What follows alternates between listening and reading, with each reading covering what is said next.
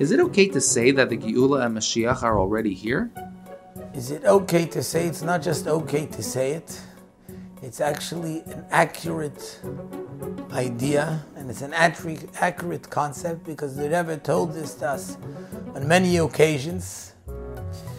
And the meaning and the explanation of this concept is that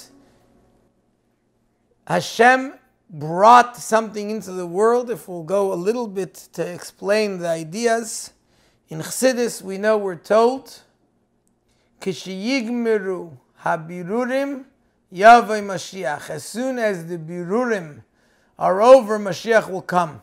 What is birurim? The whole purpose of creation of the world is that Hashem hid himself inside the world. And that's in the words of Kabbalah and Chassidus, that's called the nitzoitzes of Kedusha, the sparks of holiness that are trapped within the physical world.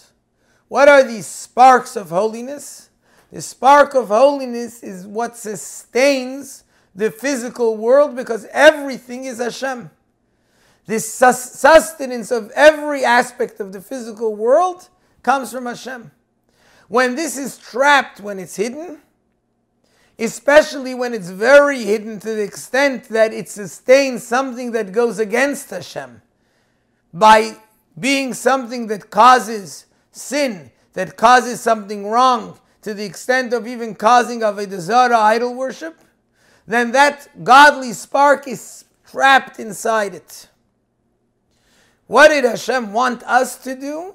Throughout the time of Galus, specifically throughout the time that we're going in the world, when a Jew goes in a place, when a Jew uses a physical object, and he makes a bracha, he uses it to serve Hashem, he does two things.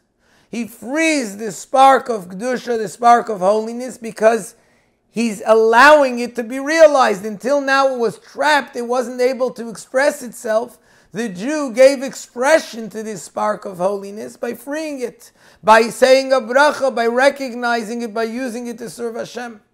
And at the same time, he's refining the physical and material, the coarse shell that's covering it. He's refining it so that it should be a vessel that's able to receive, that's able to accept that godly revelation. What happened throughout the time that we've done that is we've already, and as the Rebbe told us, Nishlema Avoidas Habirurim, this work has already been done.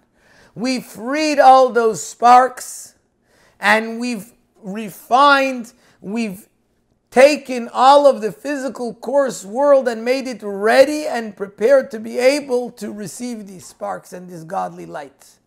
But at the moment, the light is there, and in the Rebbe's words, in the words actually of the Rebbe Maharash and the Tzemach Tzedek, it's like it's locked in a box, and every Jew has the key to the box.